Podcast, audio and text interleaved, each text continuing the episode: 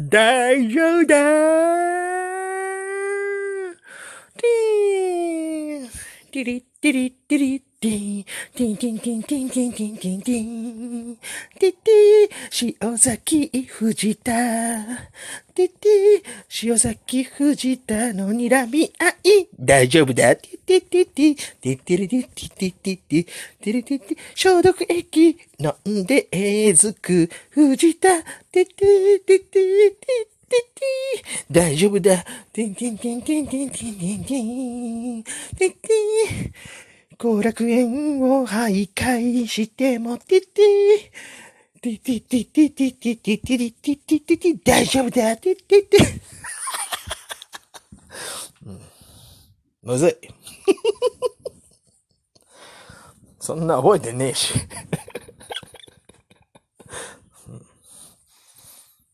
むずいなまあね、あれだな。あの、ノアの塩崎対藤田ね。もうめっちゃ話題じゃん。で、その中で、まあ、クニさんがね、なんか言ってたよね。あの、会はやんねえのかって。うん、見てねえからね。見てねえから、もうやりようがないっつね。だから、あの、国さんのその、な、部ごとのさ、塩崎藤田会のな、あの、会議室。うん。だ俺それまでね、こう取っとくと思、取っとこうと思ってたのよ。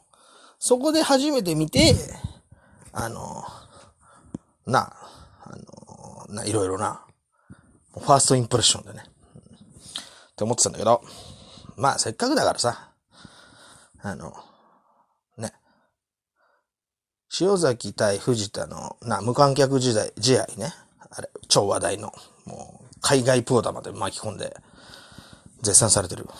あれをね、見てない俺がね、見てない俺なりにちょっとね、言ってみようかな。っていうね。で、ね、まあ、なんとなくざっくりなんか何が行われたかっつうのは、まあ、分かって、まあ知ってるんだけど、まあ見てない俺が試合のこと語れないから、じゃあ何を語ろうか、話そうかっていうと、えー、あの試合は塩崎が勝ったっていうね。なんで塩崎が勝ったのか、勝てたのか。ましてや、最後、国さんが言うには、な、なんかすごいしょぼい、すごいしょぼいラリアットだったっていう。そんなんで藤田倒せんのっていうね。うん、まあそういう話なんだけど。じゃあなんで、そんなしょぼいラリアットだったのに、塩崎藤田を倒せたのかっていうね。うん、俺なりの妄想なんだけど。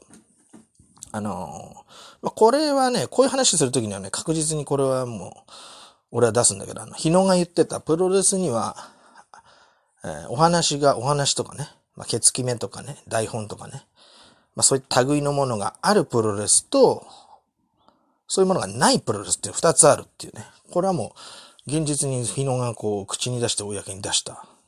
だからこれはもう揺るぎない事実なんだけど、そこで判断すると、あの、結局プロレスって、たとえ、その、たとえね、その台本がもしあったとしても、よ。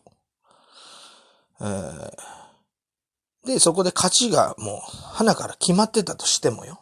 勝つ、人間がね。決まってたとしても、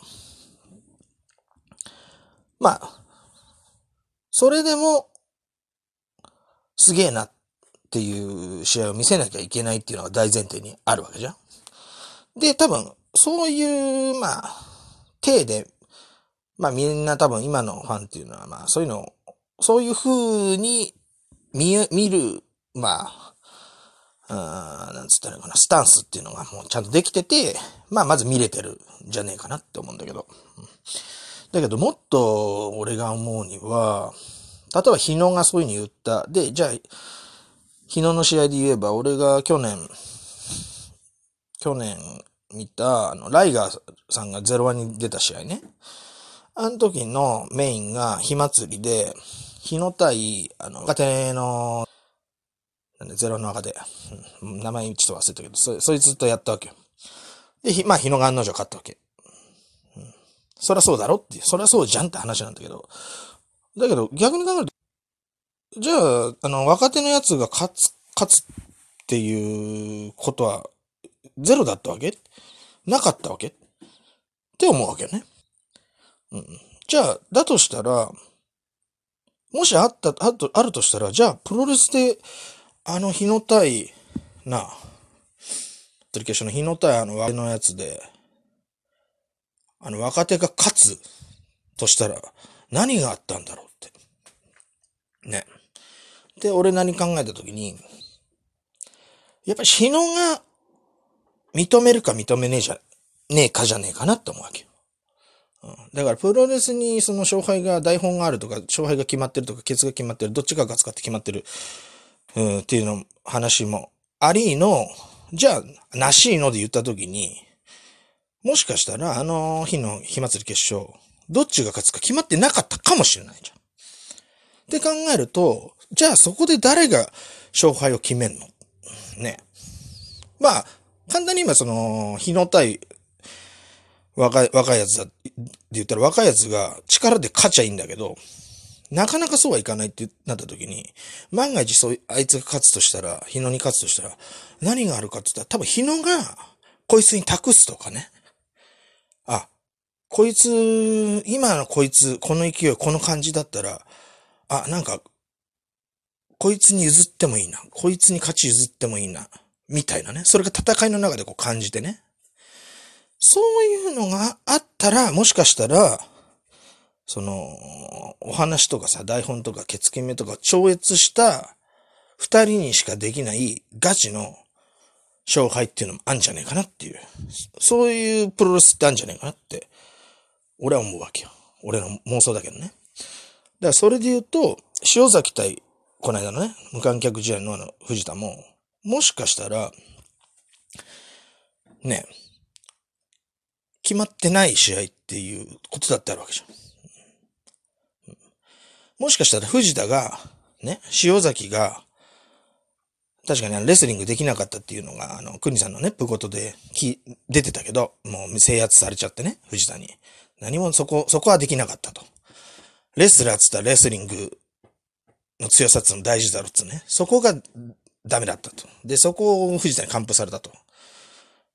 なのになんで勝てたのていうとこなんだよな。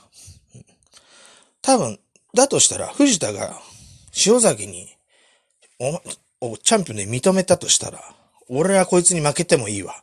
この男になら負けてもいいわって思わせたとしたならば、それはレスリングのテクニックではなくて、多分、あのー、何、50何分だっけ？の試合の中で、それは、それを塩崎が見せたってことだよ。うん。レスリングができない。レスリングが、で、何も手が、手回しも出ない。だけども、だけどもそこで、そういうのも晒してね、自分ができないのも晒して、だけど、藤田に立ち向かうっていうかね。俺がノアだっていうのをね。なんかこう、いろんな、うん、テレビ、画面だけでは見えない何かを、が藤田に通じたんじゃねえかな。っていう考えもできるじゃん。だから藤田は、えー、画面から俺らが見てたら、しょ、しょぼいラリアットだったかもしんないけど、フィニッシュ。だけども、そこにはなんかものすごいいろんなものが乗って、藤田和幸を、の肩を上げさせることができなかったというか、うん、塩崎に負けたっつかな。塩崎、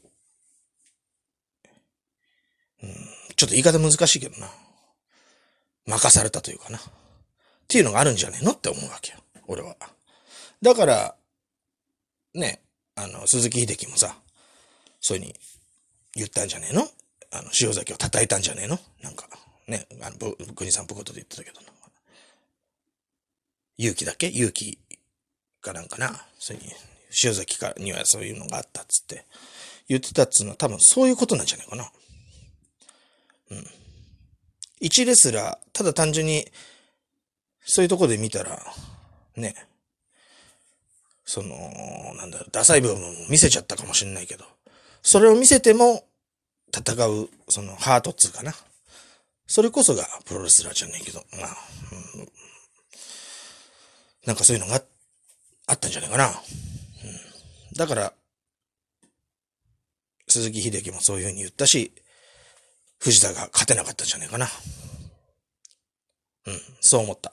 うん、あれ、早 もうもう10 分。10分30、30秒か。うん、まあそういうことでね、うん。そういうプロレスも、俺は、あると思ってる。だってプロレスってガチだと思ってるからね。未だに。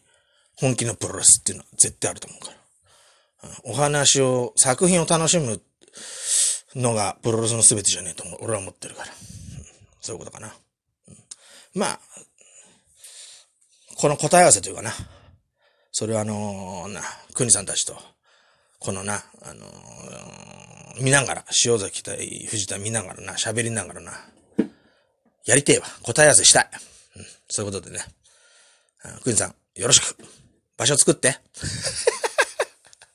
俺はそれまでは DDT ユニバには入らないからくそっていう そんな感じで今日はこれまで。ということでね。うん、大丈夫でー